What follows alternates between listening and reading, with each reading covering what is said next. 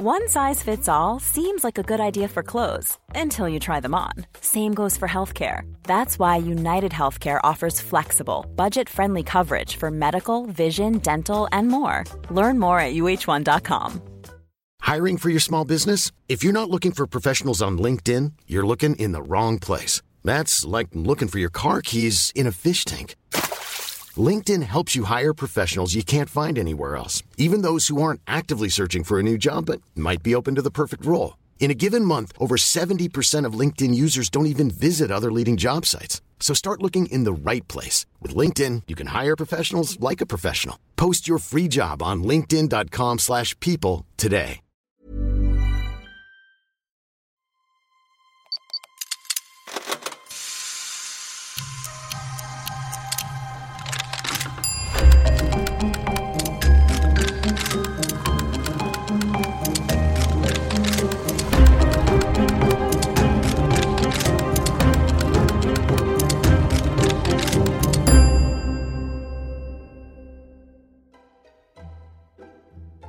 مستمعي الجميل والطيب والحنين.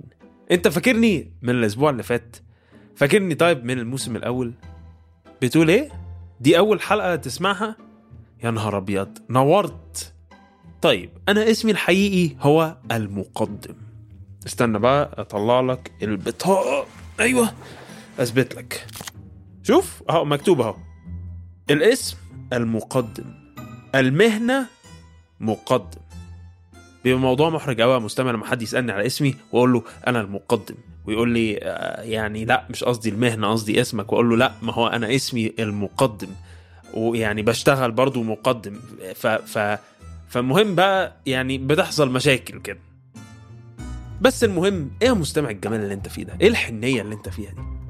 سعيد والله بيك إن بالرغم من مرار الدنيا ومرارة القهوة اللي أنت بتحتسيها دلوقتي دي لم تتغير من أول مشوارنا مع بعض في هذا البودكاست العلمي جدا. حتى بعد تجربة عم سعيد في حلقة ظلمة الطاعة بقيت فاهم المسؤولية الملقاة على عاتقك إنك تفكر كويس قبل ما تتصرف. لكن المفروض تكون يا مستمع اتعلمت ولا زلت للأسف بتتعلم إن البشر في أحيان كتير بيبقوا أسوأ بكتير مما يعتقده البعض. ممكن تبقى حياتك عبارة عن خدمة الناس بكل الأشكال وتقابل ناس في الشارع تكرهك في نفسك وفي الدنيا.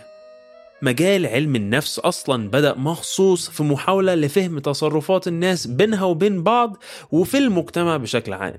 والنهاردة يا مستمعي جاي أحكي لك عن اختبار من أبشع الاختبارات اللي حصلت في تاريخ علم النفس.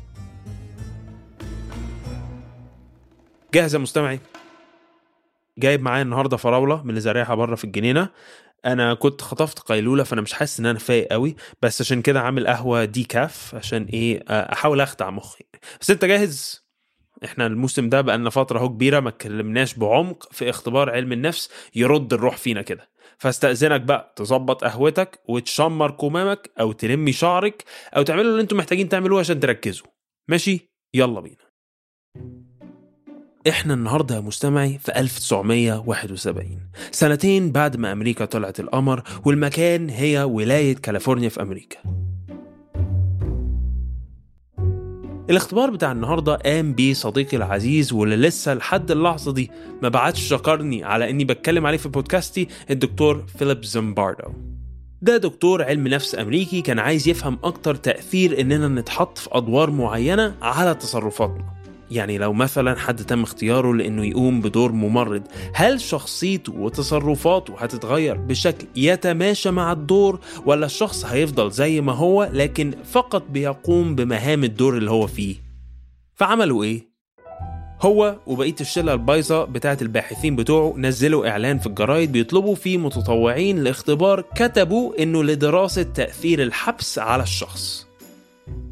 قدم على الاختبار 75 شخص وتم اختيار 24 شاب منهم وتقسيمهم كالآتي. 12 كانوا هيتحطوا في دور حراس سجن وال 12 التانيين كانوا هيقوموا بدور مساجين. وتم تحديد كل مشترك هيبقى حارس أو مسجون بشكل عشوائي. الزميل زمباردو هو اللي كان بيلعب دور كبير الحراس بتاع السجن. يوم قبل ما الاختبار بدأ تم إرسال ملابس للمشتركين اللي هيقوموا بدور الحراس وأعطاهم عصيان وحاجات تانية. الهدف كان إنهم مش بس يكونوا شكلهم بالظبط زي حراس حقيقيين بس برضو إنهم يحسوا إنهم حراس بجد. تم إعطاء كل حارس برضو نظارة شمس حلوة كده زي اللي بتشوفها في أفلام السجون الأمريكية القديمة مش بس للمظهر العام بتاعهم بس عشان المساجين ما يعرفوش يشوفوا عينيهم. معايا مستمعي؟ حلو. الاختبار تم في جامعة ستانفورد نفسها في البهو بتاع مكان اسمه جوردن هال. مكان تقدر تروحه النهاردة تشوفه لو تحب يا مستمعي. وفي البهو كان في غرف اتعملت للمساجين دي كان فيها مرتبة بطانية ومخدة. بس كده. ده كل اللي محتاج تعرفه يا مستمعي قبل ما ندخل في الاختبار. جاهز؟ يلا بقى ناخد بق قهوة مع بعض. آه، كلك آه، فراولاية. ويلا بقى ندخل في القصة. في 15 أغسطس 1971 الاختبار بدأ بأن البوليس الحقيقي راح لبيت مسجون من المساجين ويتم القبض على المسجون تحت مسمى الاختبار بتهمة السرقة. كل مسجون لما وصل السجن تم إعطائه uniform وطاقية تلم شعرهم عشان تحسسهم بأن ما عندهمش شعر زي ما الشعر بيتحلق في السجون الحقيقية. اليونيفورم بتاع كل مسجون كان عليه رقم من ورا وكان بيتم ربط رجليهم بسلسلة. مع وصولهم للسجن تم إعطاء المساجين قائمة قواعد المفروض يتابعوها زي مثلا إنهم ياكلوا في أوقات مخصصة. يحافظوا على الهدوء في أوقات الراحة وإنهم يحافظوا على نظافة زنزانتهم.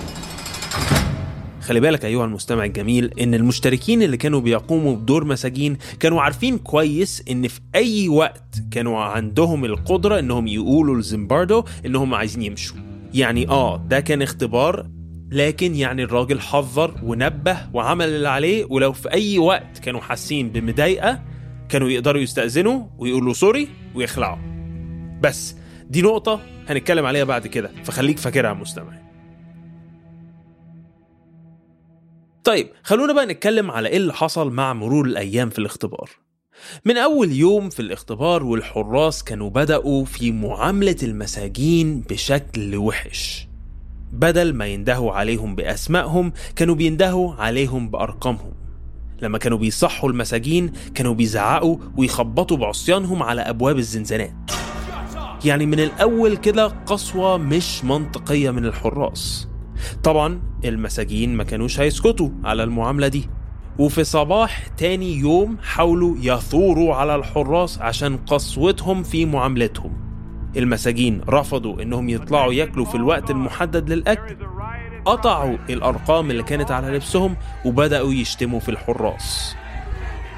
في محاولة فاشلة للسيطرة على المساجين الحراس فتحوا طفايات الحريق عليهم وقلعوهم هدومهم ورموا مراتبهم بره زنزانتهم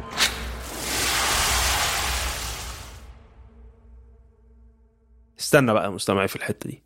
انت متخيل اللي إحنا بنقوله؟ انت متخيل يا مستمعي ان حاجة كانت عبارة عن اختبار في علم النفس في الأول قلبت بالشكل ده في يومين؟ أنا أنا حاسس بيك إنك مش متخيل حجم الكارثة اللي الموضوع قلب ليها. مش مجرد مساجين وحراس مش مجرد ناس بيقوموا بدور مساجين وحراس ده في نزاعات وصريخ ويعني تحس إنها قصة من كتاب خيال علمي. بس صدقني وأنا بقولك إن الموضوع كان أبعد ما يكون عن الخيال.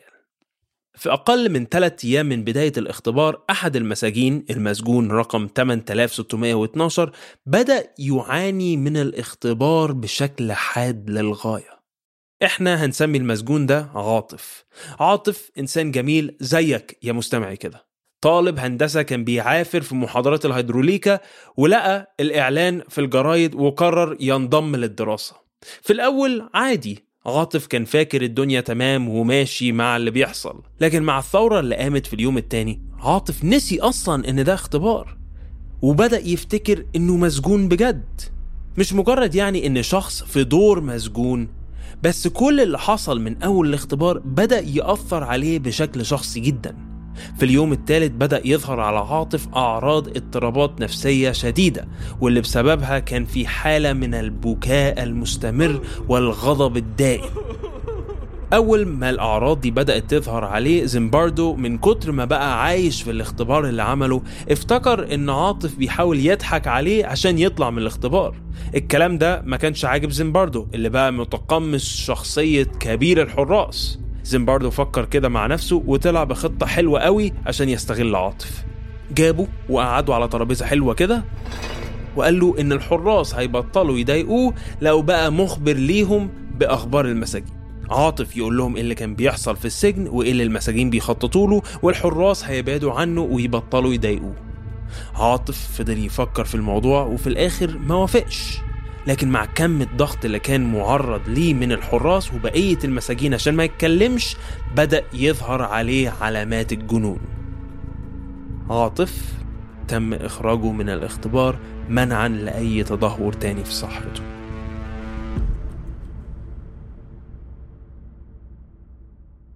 يا يا مستمعي. تخيل تخيل إن عاطف استحمل هندسة مدني ثلاث سنين بس ما استحملش الاختبار كام يوم.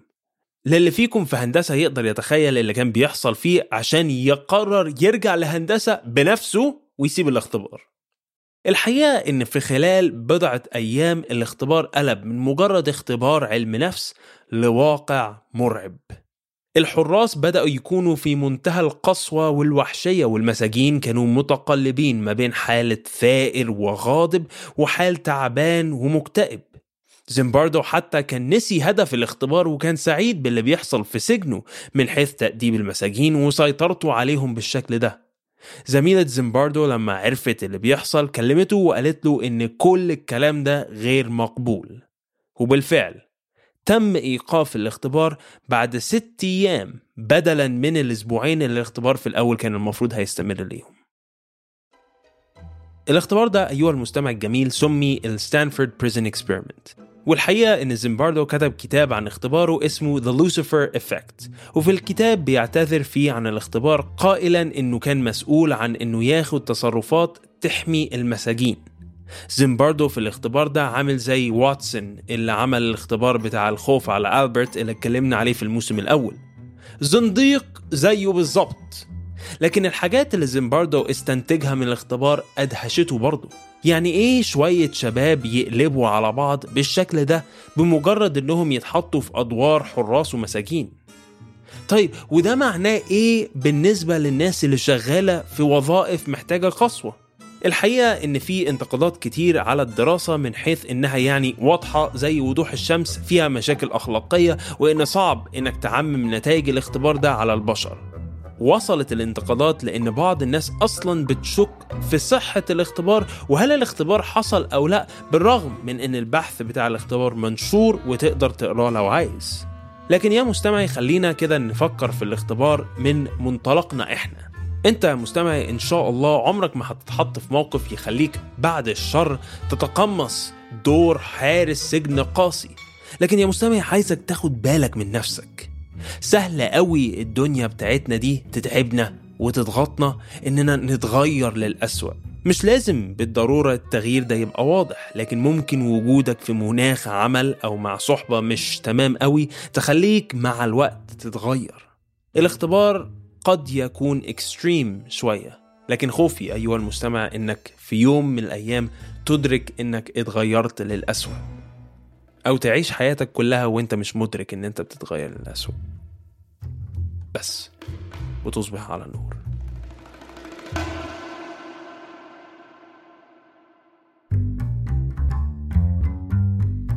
إعداد وتقديم الحلقة دي قام بها. السجان الألطف على الإطلاق. أنا المقدم. بحث وتدقيق حقائق الحلقة من دينا صبري تصميم الأصوات اللي حسستنا إننا في سجن من محمد خيريزات وبول ألوف وتصميم ال graphics بتاعت صورتي على غلاف الحلقة دي من أحمد منصور. إشراف تحريري على الحلقة الكئيبة دي من هبة عفيفي. بودكاست علمي جدا من إنتاج شبكة كيرنينج كولتشرز